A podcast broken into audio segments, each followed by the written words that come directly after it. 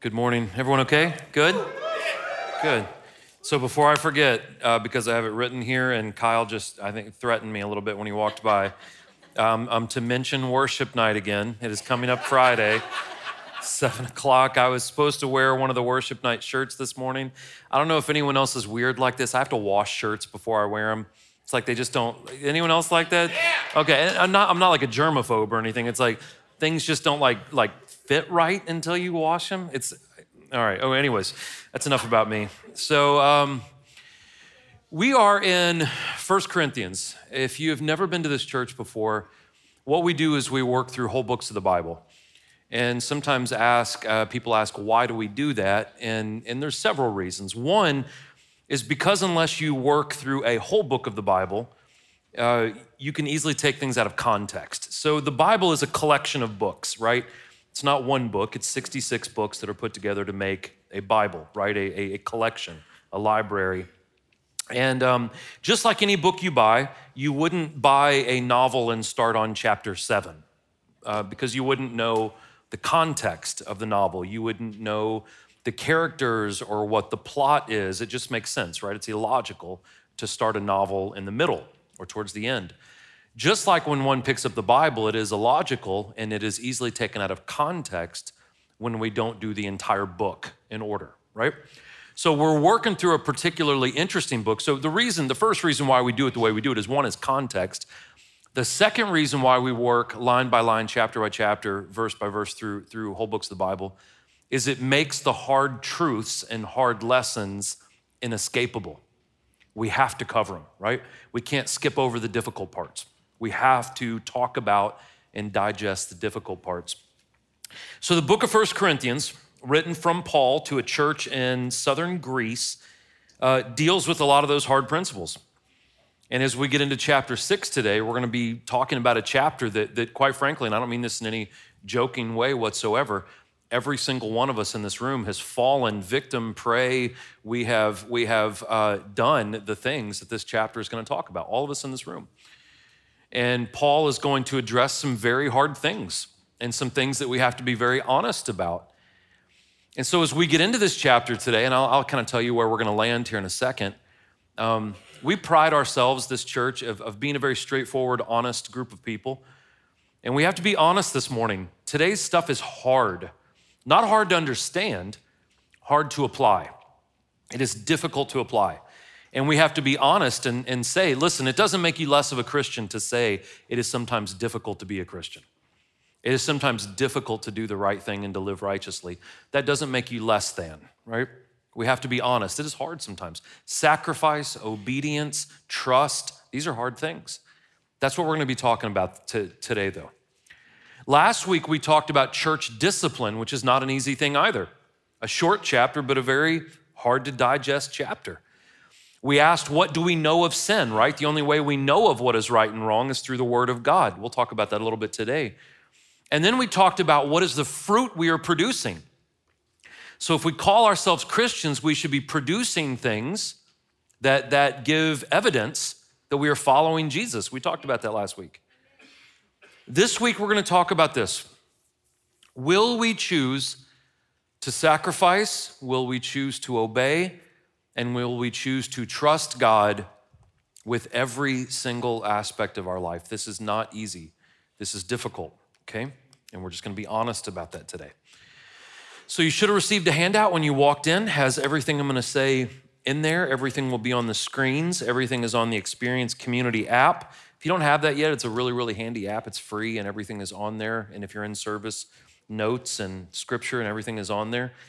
And uh, if you have a Bible, we're in the New Testament after the book of Romans. We are in the book of First Corinthians, and we will be doing chapter six today. And um, again, guys, it's a tough one. Not because it's hard to understand, it's just going to get all up in your personal space. All of us, it's going to get all up in our personal space, all right? So let me pray, and uh, we will dive into this today, and I'll, I'll do my best to, to teach this, okay? Father, Lord, we love you. God, I thank you so much for this church, Lord. I pray that you would just keep your hand on us, God. Lord, we need you to bless our church and to keep your hand on us. And Father, we don't just pray for our church, we pray for every single church in our city. We pray for our other campuses and the churches in, in those cities, God. We pray, Lord, for the school systems that we are working with this month, God, in all three of those counties, that you would bless them, protect them, Lord, the principals, the teachers, the students, God. Lord, we pray that our church can be a blessing to uh, the school systems around us, God, and just to our communities in general. And Father, I pray, Lord, that you uh, really expose our hearts today, God. That you help us to ask the hard questions, that you ask, that you uh, help us to be honest today. And um, I pray, Lord, that we can sacrifice, that we can obey, that we can trust you, Lord, because you are good and you want what's best for us. So, Lord, we love you, we thank you, we praise you, and we pray all these things in your Son's name, God, in Jesus' name. Amen. All right, I'm going to read a little bit. We will go back and we will break it down. So, if you have not been here, what's fascinating about this book of the Bible, this was a letter written to, a, to two Christians who had access to the word, access to good leadership, and they were saved, so they should have the Holy Spirit of God in them. But they have chosen to walk away from what they knew to be true, this, right? And they're resorting back to the ways of the world, and all these problems are happening. Okay, so let's pick up in chapter six. If any of you has a dispute against another, how dare you take it to court before the unrighteous and not before the saints? Or don't you know that the saints will judge the world? And if the world is judged by you, and you unworthy, and are you unworthy to judge trivial cases? Don't you know that we will judge angels? How much more the matters of this life? So if you have such matters, do you appoint as your judges those that have no standing in the church? I say this to your shame. I say this to your shame. Can it be that there is not one wise person among you who is able to arbitrate between fellow believers? Instead, brother goes to court against brother, and that before unbelievers.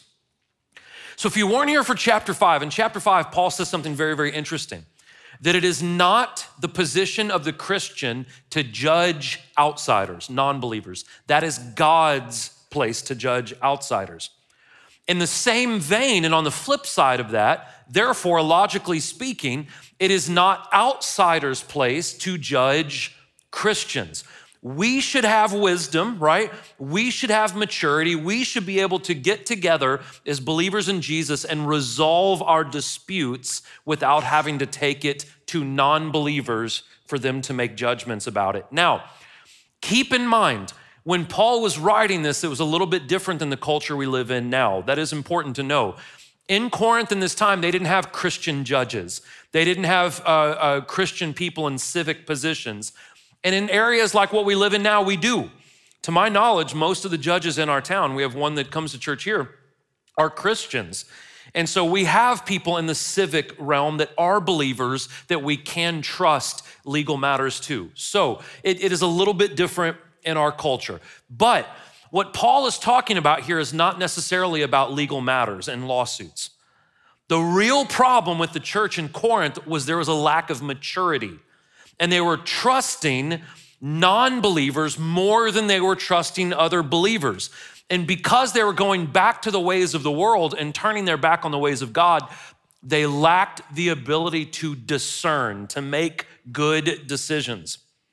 So the bottom line is this with the Holy Spirit's wisdom and guidance, along with the leadership of the church, Christians should be able to resolve trivial matters before having to take it to court. This is very, very simple stuff. If you're a Christian and I'm a Christian and we have a dispute and a disagreement, even if it's over some kind of business or legal matter, we should be able, be able to get together with the help of our church leadership and with the help of the guidance of the Spirit and resolve issues before it gets to lawsuits, before it gets to, to taking it to courts. That's what Paul is talking about.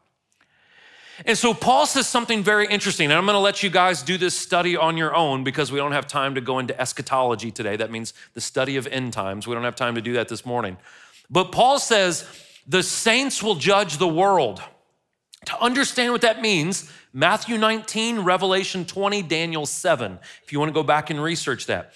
He also says not only will Christians judge the world, we will judge angels. So, that is sometimes misinterpreted to think that we can command angels on what to do. Paul's not even talking about angels in heaven, he's talking about fallen angels, which are demons, that we will hold authority over them in the afterlife. So, here's the thing his point here is simply this God has made humans unique to all other creatures. You are unique to anything God has ever created. And because you are unique to all other things that God has created, there is a high standard for us. And so Paul is saying if we cannot handle authority in this life, how can we possibly expect to inherit God's kingdom and have authority in the life after this? That's what Paul is saying. If we cannot resolve our petty squabbles now, why do we think we can inherit God's kingdom and handle that? That is his point here. We need to resolve our stuff here and now. So Paul was frustrated and he gets a little snappy here. He says, I say this to your shame because there were not enough people mature enough amongst the Christians to handle disputes amongst the Christians. He even says, Is there not one of you? Is there not one of you mature enough in your faith to arbitrate between people who are having disputes? Not one of you? And this goes back to the underlying problem of the entire book of First Corinthians. And it's kind of the problem with Christianity today that the Christian community has started to rely more on the ways of the world than on the teachings of Scripture. This is the underlining problem. This is the thesis, if you will, of the book of First Corinthians. We are relying more on human wisdom than we are on the wisdom of God and the teachings of the Word of God. And so, the reason why Paul was so upset about this is not only does it show how immature they are, not only will there be division and strife amongst Christians, when Christians have division and strife, right, and they take it into the public arena, this is very important, brothers and sisters. It hurts the reputation of the church in the outside world and it damages their ability to witness to non believers. Listen, practically speaking, your theological arguments on Facebook are a stupid forum to have your theological arguments.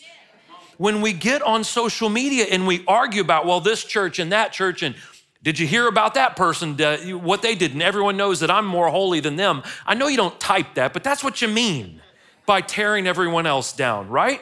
And pointing fingers. And you know what outsiders do? They look at this from a distance and go, man, they tell me Christianity's about love, but they seem to hate each other. I don't want any part of that, right? I don't, I don't want anything to do with this. So we would be wise to avoid public squabbles. Now, this is this is crazy. I mean, try not to let the, you know, your brains get on the person next to you when I say this. What we can do as mature adults, especially Christian adults, is if there is some kind of a conflict with someone, you can take out your phone, and you know that does other things than social media and texting. You can actually call people on that thing and you can call them and say, hey, I think we disagree on this. I have a novel idea. Can we talk about it? Can we get lunch, right? Isn't that crazy? Thank you. Now you've learned. now you know that that phone does other things, right? But seriously, as mature followers of Jesus, instead of us taking our disputes out to the unbelieving world to judge us, exactly what the scripture says.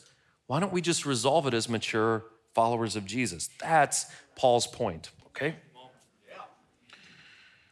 As it is, to have legal disputes against one another is already a defeat for you. Why not rather be wronged? Why not rather be cheated? Instead, you yourselves do wrong and you cheat. And you do this to brothers and sisters.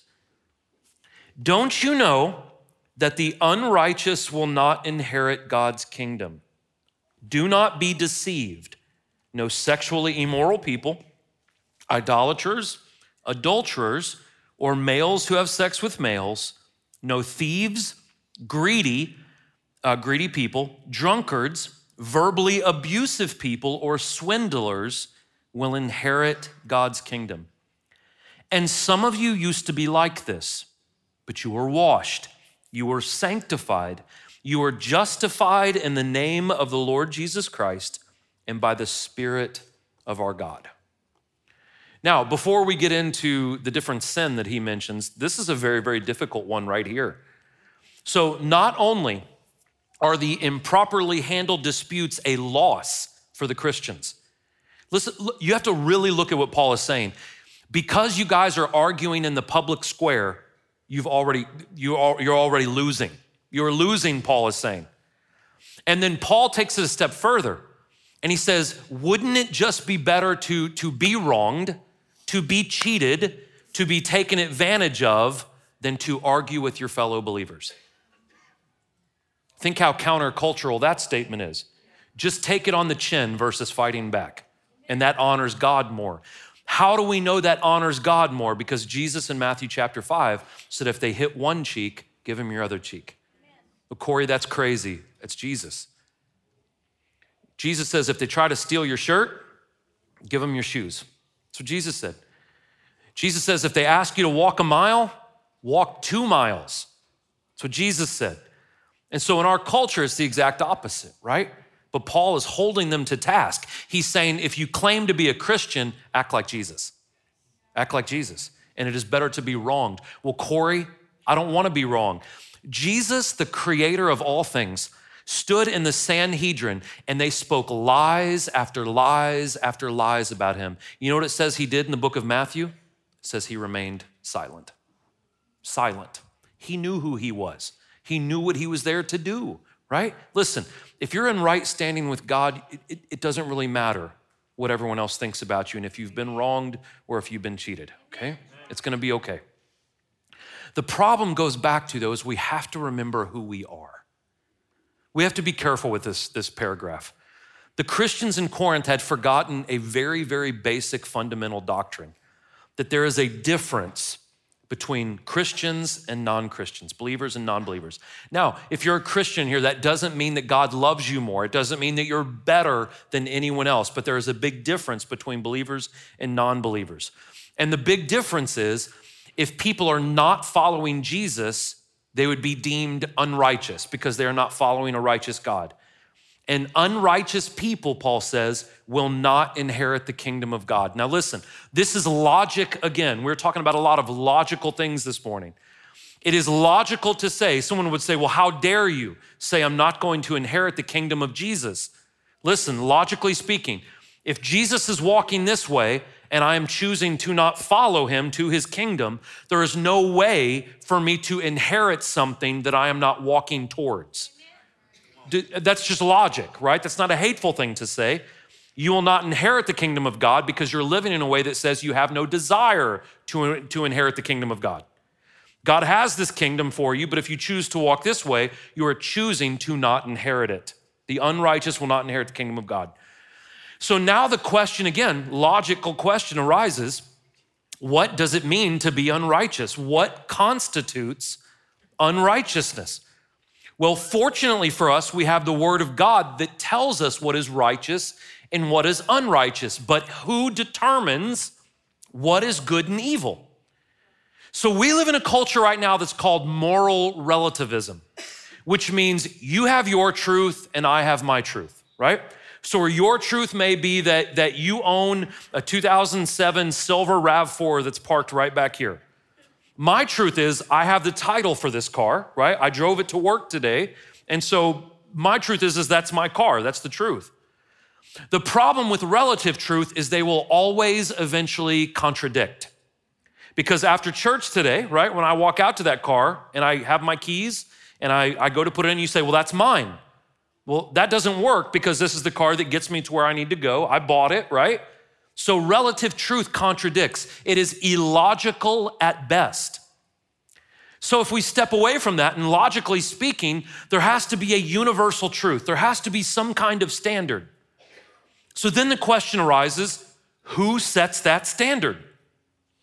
As Christians, if you claim to be a Christian in here, saying that we follow Jesus is us submitting to the fact that God sets the standard for what is righteous and what is unrighteous. This is important, listen, because all of us have done unrighteous things and we have to turn from them in order to inherit the kingdom of God. So Paul gives a 30,000 foot view of unrighteous ways we can live. He says sexual immorality, idolatry, adultery, having an affair, cheating on your spouse, homosexual acts, theft, greed, being intoxicated, verbally abusive, and swindlers. That this will, will prohibit you from inheriting the kingdom of God. Now, when Paul mentions these things, he, not, he is not talking about people that occasionally fall to this sin. That's not what he's talking about. He is talking about people who willingly and deliberately live a lifestyle contradictory to the teachings of the Bible. Because when I go back to that list, every single one of us in this room has fallen to one of those things. All of us have. But listen, it is one thing in a moment of weakness to steal a loaf of bread, it is another thing to have a lifestyle of being a thief. Those are two different things.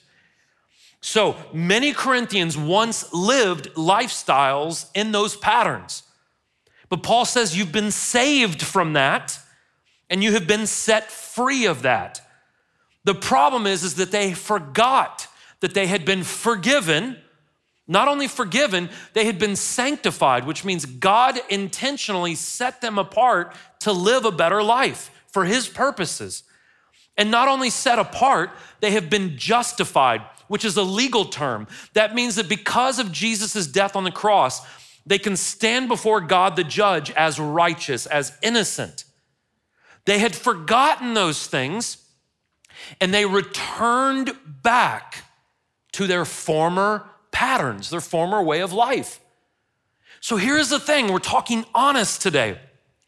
Though we may still be tempted by that list, things on that list, though we may be tempted, and though we may even occasionally fall to some of the things on that list, we have to believe that we can be delivered from our sinful lifestyles. Why must, must we believe that? Because that's the whole point of the gospel is that we can get off of a destructive path. We can be put on a righteous path that eventually inherits the kingdom of God. But how do we get there? We must know that it's going to be a sacrifice. Corey, I got a sacrifice? Read the Gospels and tell me about how much you have to sacrifice. Yes, we have to make a sacrifice because He sacrificed much for us. We have to be obedient to the Word of God, even if we don't fully understand why. Which leads to the last one we have to trust that even though the decisions we have to make and the obedience and, and the sacrifice, we have to trust that we're doing all this because God wants what's best for us, that He loves us. And that he sees that if we go down our ways, it's not going to end well. He sees the whole picture. He loves us. He cares for us, and we have to trust that. Listen, it's not always easy. We say, Yeah, I trust God with everything. Well, what if God wants you to move to a foreign country? What if God wants you to get out of that relationship? What if God wants you to quit that job and do this? Well, then it gets a little bit more complicated, doesn't it? When we have to start giving up our desires for God's desires, it's not always easy, is it? Paul says, Everything is permissible for me, but not everything is beneficial.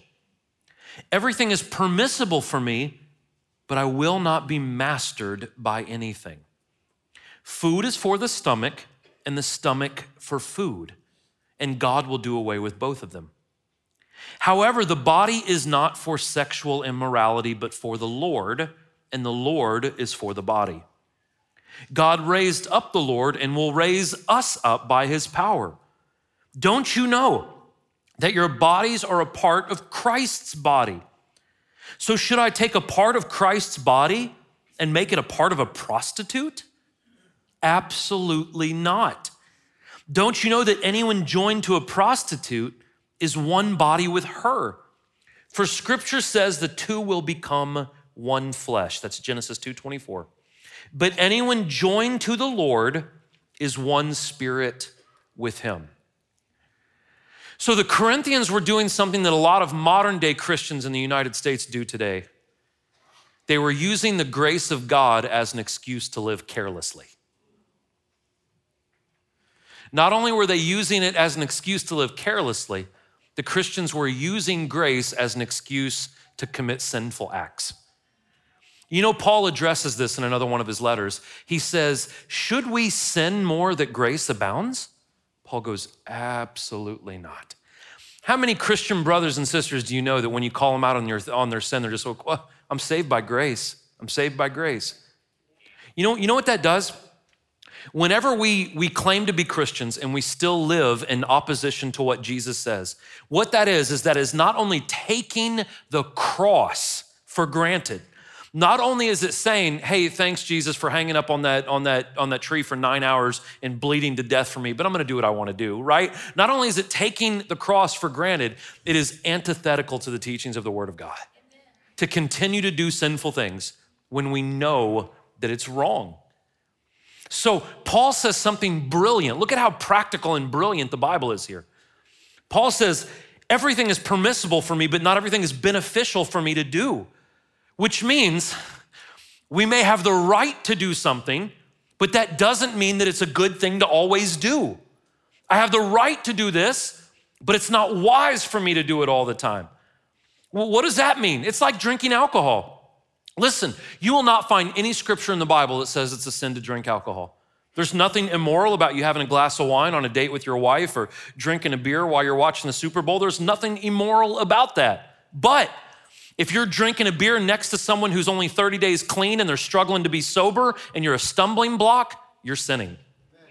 You are doing something wrong. Is it permissible? Yes. But is it wise and beneficial? Absolutely not. It's actually quite selfish, right? And it's not looking out for your brother. And it breaks a slew of commands in the Bible to do this.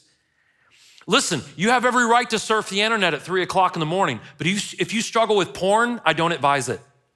It's not very wise to be surfing the internet at three o'clock in the morning when no one's around, right? Not very wise. Is it permissible? Yes. Is it beneficial? I don't think so.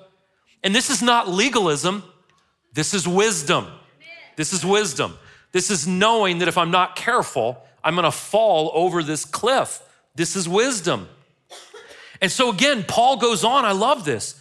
He uses the analogy of food, right? Nothing wrong with food. But food is made for the stomach and the stomach is made for food. What that means is these things are going to go away. And we should not base our life around things that are not eternal. Like people's whole lives being based around a plant. We can just think of different plants, right? There's one in particular. and people say, oh, no, no, no, I'm not addicted. It's everything to you, right? It has become your everything. And what God is saying through Paul is that we should not live our lives for anything that is not eternal. And so the Corinthians were using it for sex. That's what they were using the argument for. Well, God created sex.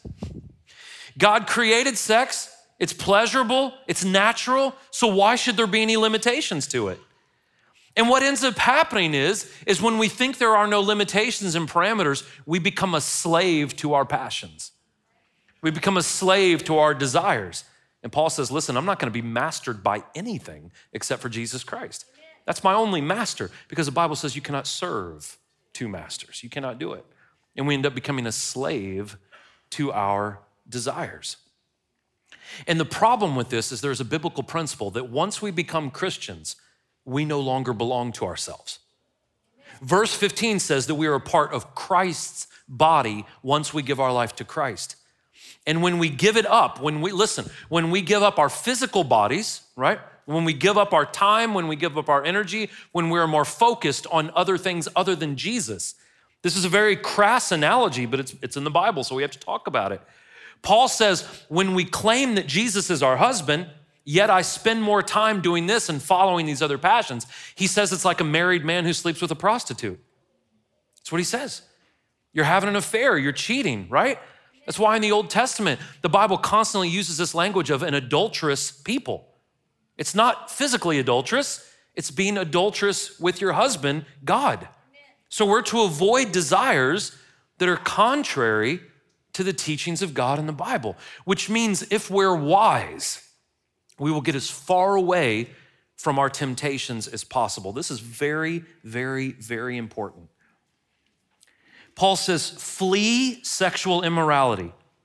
Every other sin a person commits is outside the body, but the person who is sexually immoral sins against their own body. Don't you know that your body is a temple of the Holy Spirit who is in you, whom you have from God, and you are not your own, for you are bought at a price, so glorify God with your body.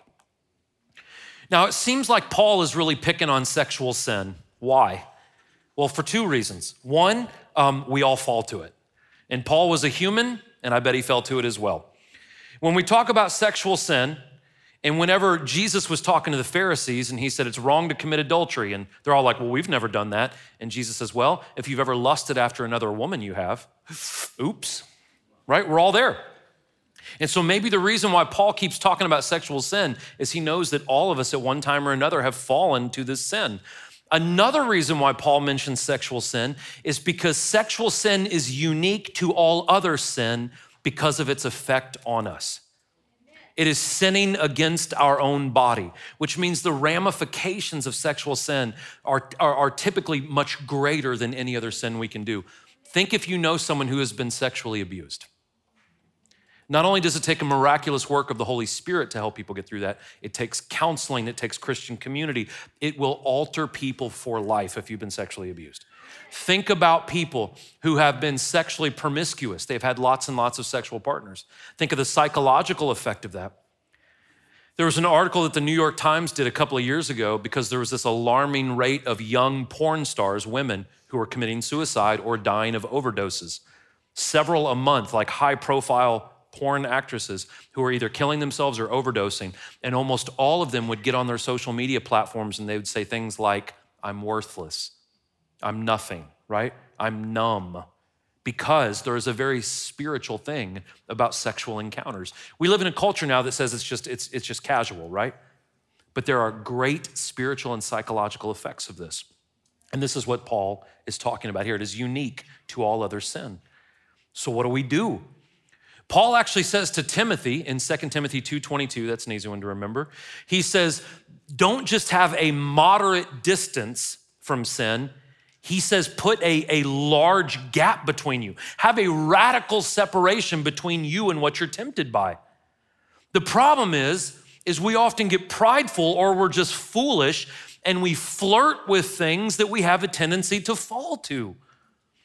But if we will just put a distance, a great distance between us and our temptations, shockingly, we will struggle less, or we may not even struggle at all. But what tends to happen is people will say, let's, let's talk about drinking again. The people say, man, you know, I'm trying to be sober. I'm trying to not drink. You know, I've gotten into all this trouble from drinking. But man, I went out with my girls at a bachelorette party. Everyone's getting wasted. And I don't know how it happened, Corey, but I got drunk and bad stuff took place. And I'm like, really? You don't know how it happened? My nine year old can tell you how it happened. I mean, she's smart enough to understand that if you put yourself in compromising situations, you tend to get compromised. And so we just need to stay away from it. Again, am I anti you having a glass of? Not at all. Not at all. I'll, I'll just, honesty, I do not personally drink because I was addicted to cocaine once upon a time. And so I do everything too much. And so I know that it is not wise for me to drink. I don't care if you do it, if you can do it and not get intoxicated. But I know that I would struggle with that. That doesn't make me weak, that makes me wise. And so I stay away from those things, right? And so we are to honor God with our bodies. What we do with this body matters. And we strive to avoid sin because we should be not only in love with, we should be radically devoted to the one that has saved our souls from eternal damnation. This is so important. Listen, we're not only saved by grace through faith, thank God that we are, we are also redeemed by the blood of Jesus, which means we are bought from our destructive ways. We are taken off a path of destruction and we are put on a path of good things, of righteousness. And in that knowledge of being redeemed, us knowing that we have been saved by grace, that we have been redeemed to do good things, listen, we should want to live good lives. We should have a desire to live more of what Jesus wants us to live. And I'll tell you what's so sick about American Christian culture. We just want to make sure we don't go to hell. It's not about living holy or righteously. In fact, the culture of Christianity in the United States is we constantly argue and fight about how little we have to do for Jesus. Corey, are you saying I have to get baptized? I'm not saying you have to do anything. Do you love Jesus or not? Or Corey, are you saying I have to go to church? I'm not saying you have to do anything. But if you value the word of God and follow Jesus' commands and what the scripture says, like the church community is vital. Corey, are you saying I have to read the word of God? I'm not saying you have to do anything. But if you have a rudimentary understanding of what Christ has done for you, I would think you'd want to know more about him, right? And so there is this, there should be this desire in us if we understand what Jesus has done for us, that we should want to live lives that honor him. Because ultimately, we do not belong to us. Listen, you've not only been redeemed by a high cost, the Son of God, you have been redeemed for a high calling. Amen. We're not just saved from hell. The Bible says we are saved to do good works that honor Jesus and bring others into a relationship with Jesus. When we get saved, it's not, you know, slapping on spiritual cruise control until Jesus comes back. That is not the Bible. That that is when we start to get to work. Because we are called to be stewards of a life that ultimately doesn't belong to us. Do you know something I'm really sick of hearing Christians say? It's my body. Technically, it's not. If you're a Christian, it's not. And the Bible says that multiple times. You have been bought at a price, right? That you are not your own anymore. You're a living sacrifice for Jesus, or at least we should be. But that takes a mature faith. It takes maturity to think like that. So let's be honest. If we claim to be Christians, if we claim to be following Jesus, there is no neutral in Christianity. There is either forwards and backwards. If we claim Christianity, we should constantly be maturing in how we think, in how we act. We should constantly be maturing in our faith, right? We should be growing closer and closer to Him as time goes on. And if we are growing closer and closer to Him, we will be able to handle disputes amongst each other. And not only amongst each other, we should be able to conduct ourselves in such a way outside of the church with non believers in a way that honors God and that we can be a good example. But again, this takes maturity. This takes getting to know God more and the Word of God more. This takes prayer. This takes fasting. And so, if we can do that, we will learn to handle disputes better. And the reason why this is so important, not only because we're supposed to have unity amongst each other, but the world is looking at you and I. And if we're constantly getting on Facebook and arguing about all kinds of stupid stuff that Christians argue about, and look what this church did, and look what that guy did, and look what she said, and blah, blah, blah, and we're fighting with each other. The world sees this and they go, I do not want any part of that dysfunctional family, right? That's what they're seeing when they see us constantly fighting in the public square. The big thing about today, though, is sacrifice, obedience, and trust. Listen, salvation, deliverance, that we can be delivered from our sinful patterns, and spiritual maturity only come when we are willing to sacrifice our will for God's will. Amen. Listen, guys, that is hard. That means that God chooses where I live. God chooses the relationships I'm in. God chooses what I do with my life. Again, people are so quick to say, I'll do it, I'll make that sacrifice. Well, what if, what if, what if your calling from God is like Paul's to be single for the rest of your life? Well, it gets a little bit more complicated, doesn't it? We're just being honest. So we are to sacrifice our will for God's. We must be willing to be obedient to his word, even if we don't always understand, even if it contradicts how we feel at times. And then we have to trust that God knows what's best for us, that God has a better path for us, that though we, we see the moment, God steps back and he sees everything. And he says, Look, if you want to get here, you have to go these, these, these paths, right? I know this. Listen to me. Trust me. We have to learn to do that. It is not easy. It is not easy to exchange our desires for God's desires, but I can say this with a lot of confidence that if we will submit to God, if we will trust Him and say, Lord, I don't see where you're taking me, but I trust that it's somewhere good, God will not only change your life, He will alter your eternity, and it'll be the best eternity. We, we can't even fathom Amen. how good our eternity is going to be, but we have to trust God. We have to trust God. Again, I will give it to you, that's not always easy. If we are also going to be holy and live righteous lives, we have to build parameters. Well, again, Corey, that sounds really, really legalistic that you would say there are parameters. It's like walking up to a fish in a bowl, right? And saying, Oh, I can't believe that this fish has parameters. We need to set him free. And we take him out and we put him on the table and we say, There you go, man. Nothing limits you. And he suffocates and dies because we're meant to have proper parameters. And when we think there are no parameters, that's why people get hurt. That's why people die. If we are to maintain a relationship with Jesus, if we are to grow in our faith and see other people's lives changed because of our witness, we must deliberately, intentionally distance ourselves from evil, distance ourselves from evil things. If you struggle with lust, even though it's not porn, don't watch, you know, Baywatch. Maybe that's a bad idea, right? That's not gonna, that's not gonna cause you to go in a righteous way. I'm not trying to like bust on Baywatch. I'm just saying, maybe I am. Anyways. so this means we have to be humble and wise and discerning enough to admit, listen, to admit that I know I can fall if I'm not careful. Been a Christian for 20 years now. Been with my wife for 24 years, married for 17. But, but listen, I know that if I'm around the wrong things, I can make bad decisions. I know that if I constantly put myself in compromising situations, I might compromise.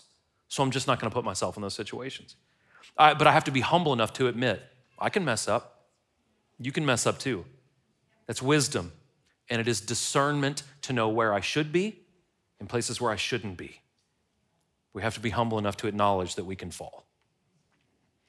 So we sacrifice, we obey, we trust, because if we claim to be Christians, listen, we should understand that God loves us so much that He has bought us for a price.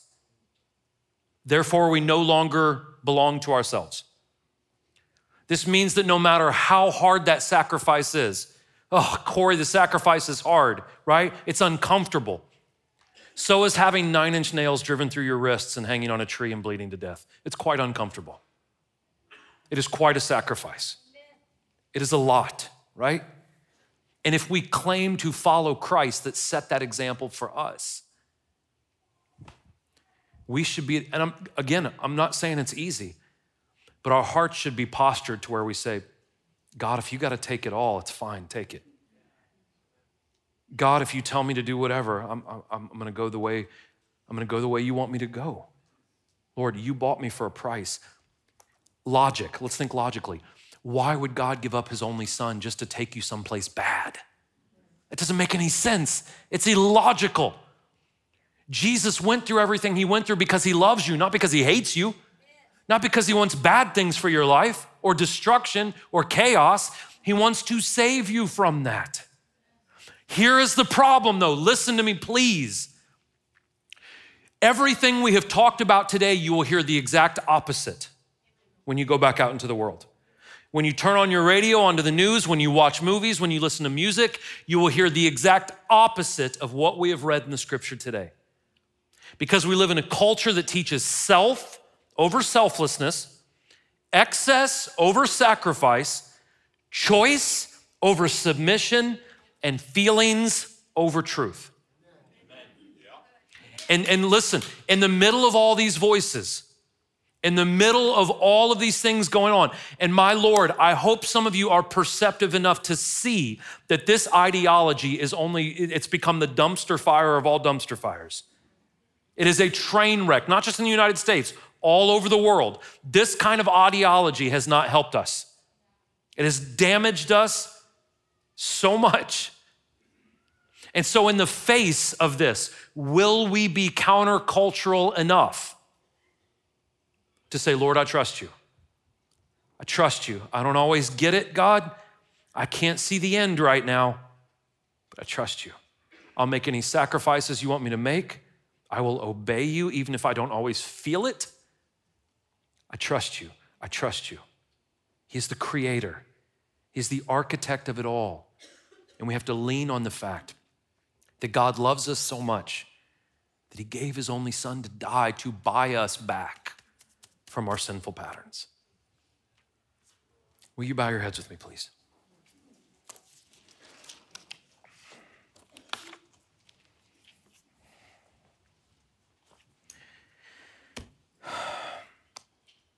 Hey, listen, if you are in this room, maybe you're not a believer, maybe you are curious, maybe you're looking, maybe you're digging for answers.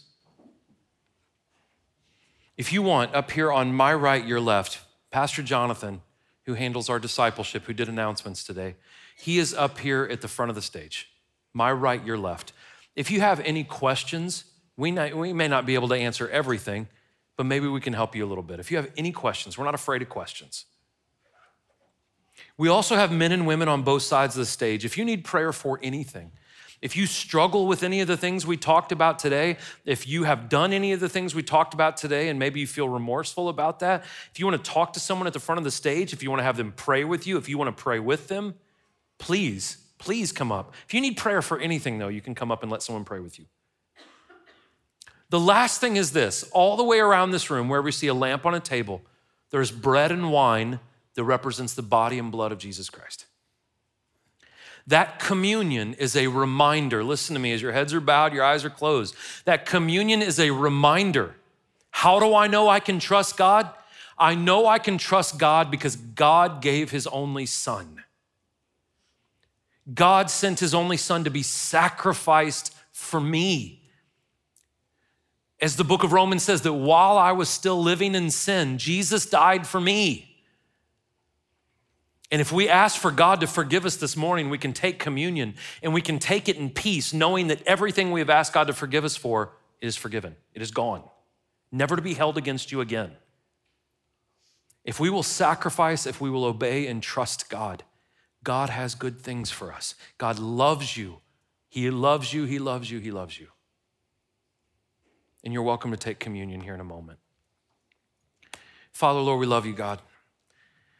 Father, I pray blessings over everyone in this room, God. I pray, Lord, that we would learn to trust you more, God.